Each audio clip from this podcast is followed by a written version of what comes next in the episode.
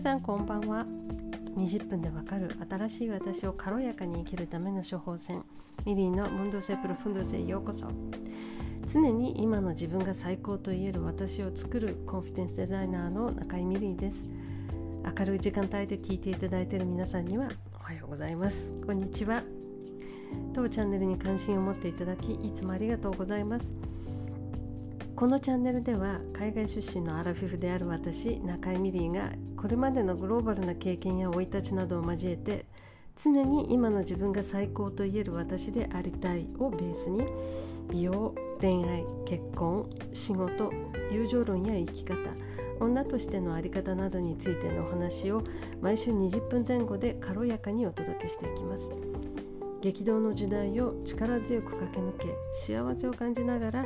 愛と豊かさを生み出す大人女子を増やしていきたいし私もそんな存在になりたい。これが心からの願いです。はい今回もお立ち寄りくださりどうもありがとうございます、え、梅雨真っ只中の今皆さんいかがお過ごしでしょうか？えー、私は、6月に入ってからはベッドリネンとかパジャマを夏仕様にしてですね少し薄手のものを着て、えー、過ごしていたんですけどなんだか最近夜中に目が覚めてしまうんですよね。もうなんか寒くて寒くて。ね、初夏も過ぎてるのにどうしてだろうと思ってたらなんと梅雨寒だったんですね。特にここ1週間はこういう日が多くて結構ブルブル震えてます。皆さんもくれぐれもご自愛くださいね。はい。さて6月もそろそろ終わりの本日23日のテーマは、えー、言葉と言語化にしたいと思います。思いを言葉にというタイトルにしたんですけど、えー、実は今週ですねとっても目から鱗な体験をしました。しかも2日連続で、えー、どんな体験だったかというのをあのこれからお話ししていきますね。えー、これまで何度かこのチャンネルでも触れてきましたけど、えー、私今年の春あたりから無性に人に会いたくなっています。それは、うん、気心知れた間柄の人ネットでしか知らないけど仲良くなってる人。数回しか会ったことはないけどとっても気の合う人。はたまた存在すらもまだ知らない人。ととにかくたくさんの人に会って刺激を受けたいつながりを確かめたいあるいは癒されたいといういろんな気持ちが春頃から渦めいてます。うん、あ渦巻いてますでしたねごめんなさい失礼しました。であのー、私3月の終わり頃に、えーと島根県を訪れて島の島根リトリートという企画があって島野を訪れましたけどその企画も、えー、その旅行もですねあとは例の移住記念のありがとう企画も、全てその一環ですねその人に会いたいっていう一心の表れだと思います。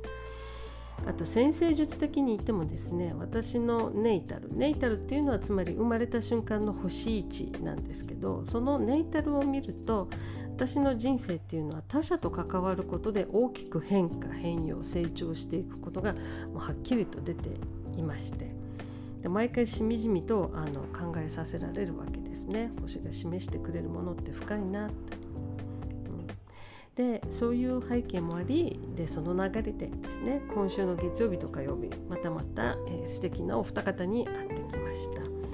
で月曜日は島根をなんとなんとこれもね面白いんですけど月曜日は島根を訪れた際に今年の3月ですよ。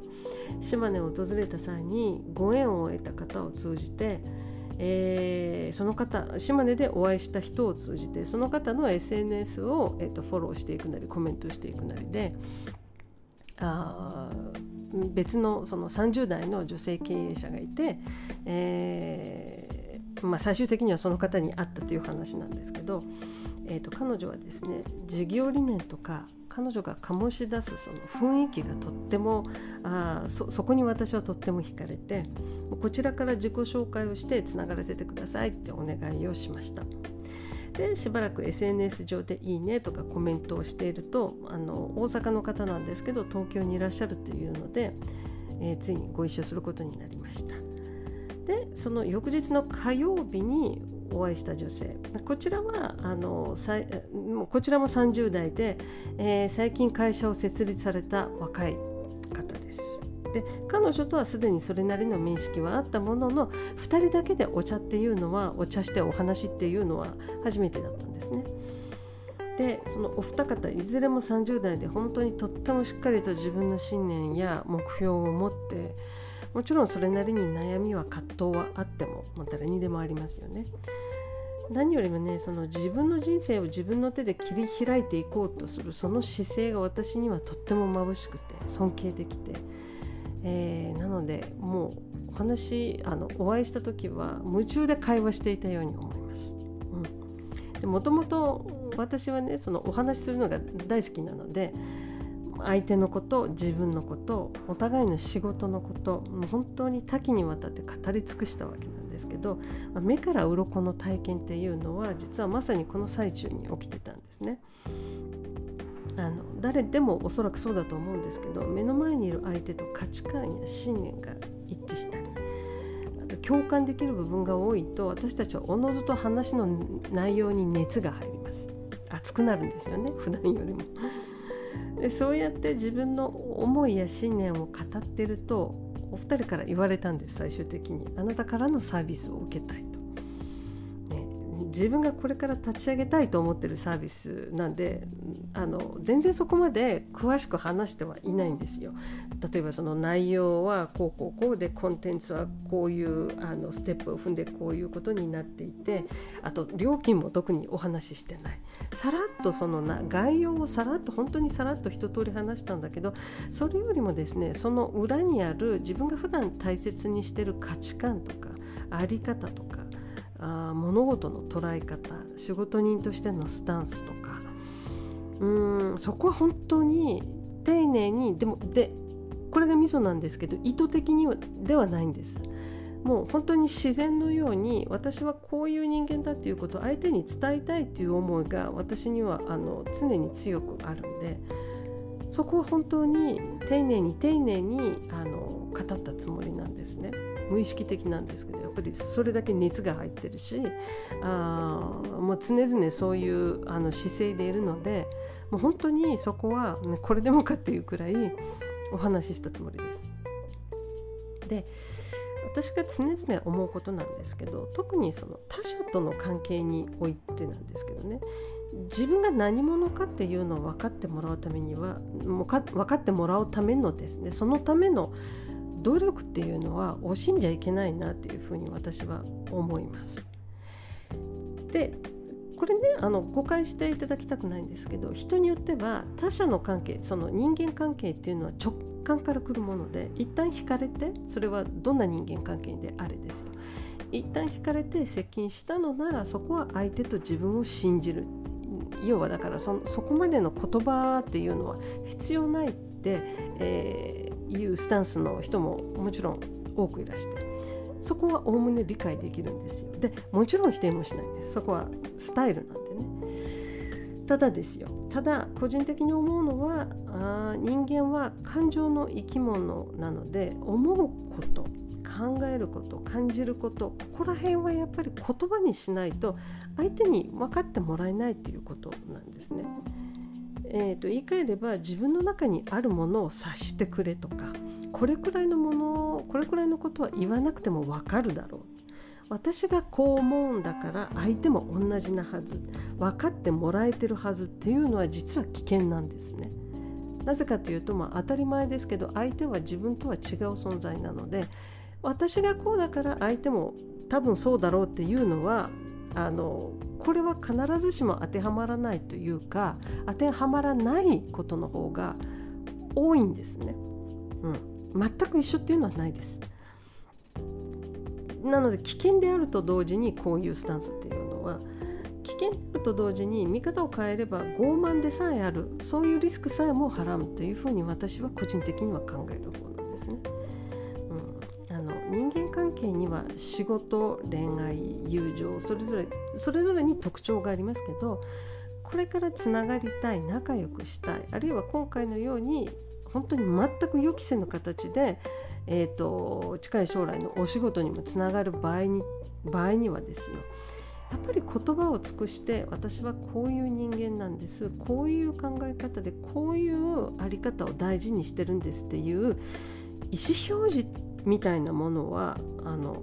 とっても大切だと思うんですね。えー、今回月曜日にお会いした女性経営者には言語化が上手ですねつまり言ってることがすごくよく伝わるっていうお言葉を、えー、ありがたいことにいただきました今週の頭のあの頭から経験してるね。そのいわゆる目から鱗の経験っていうのはまさにその言葉を尽くして誠心誠意自分を語った末での思いがけない、まあ、ちょっと大げさな言い方をすればプレゼントだと私は思いました。つまり、えー、個人事業の個人事業主として自分の名前で勝負すると決めた私と今聞いてくださってる皆さんの大半としてはもちろんそうでない方もそうなんですけど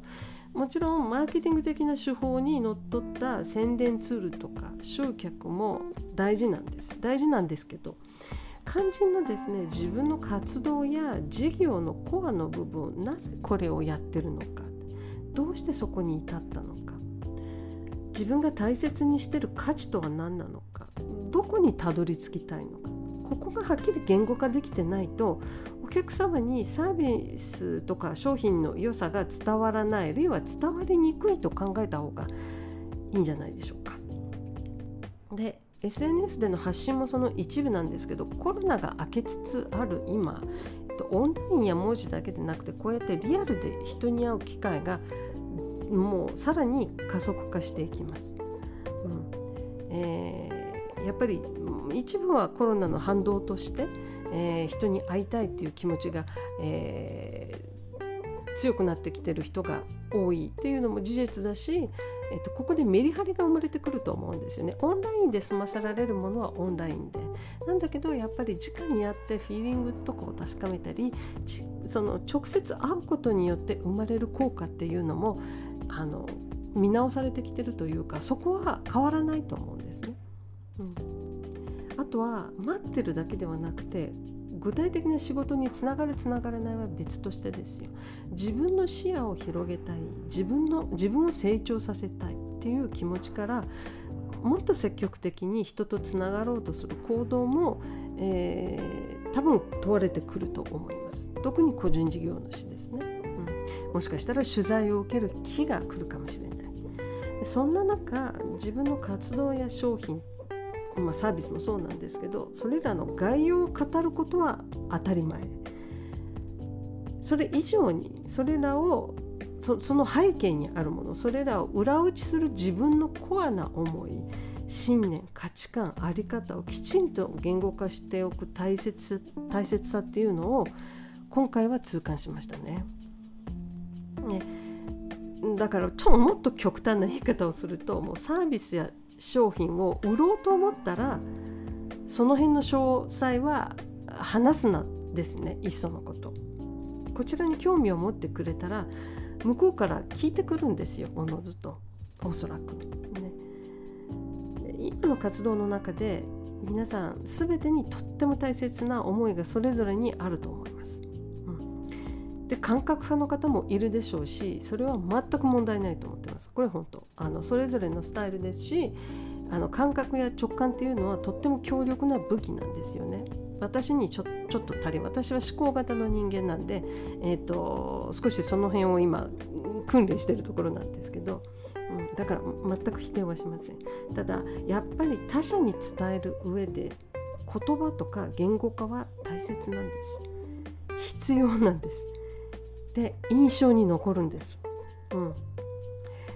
それも自分に向けた独りよがりなものではなくもちろん発信源は自分なんですけどいわゆる私利私欲っていう言葉がありますけど私利私欲ではなくてもっと深いところでの大事なものを誰にでも分かる言葉での言語化っていうのがあの印象に残るし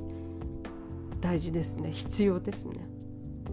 なのでもし自分の思いが感覚としてはあるけれどそこまで明文化言語化できてないなと思われた方は、えー、今後ぜひそこにエネルギーを注いでください。最初からもちろん完璧に仕上げる必要はないですけど自分の心と対話しながら本当に少しずつ仕上げていってください。ここ本当に大事な部分です。今回の経験にはね本当に私ハッとさせられてあの売る行為ってやっぱり 下心があって透けて見えてちょっといやらしい言葉なんですけどでもあのあえて言いますけど売る行為を頑張るんじゃなくて売る行為をえ売る行為を頑張るんじゃなくて自分を知ってもらうことに身を砕く言葉を尽くすだと思うんですね。内側にあの潜む自分の思いと本当にコアな思いと自分の本質に近いところですね。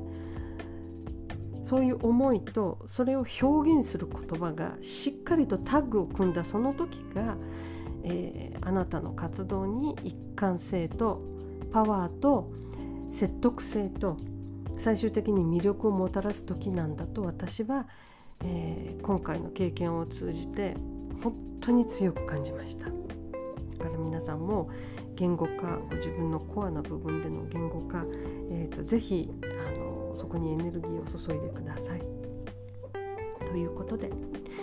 今回は、えー、言葉言語化について少し考えてみました。いかがだったでしょうか？ご感想などお待ちしてます今回も今夜も最後までお付き合いいただきありがとうございましたお相手は中井美里でした素敵な週末をお過ごしくださいね。ではまた来週。バイバイ。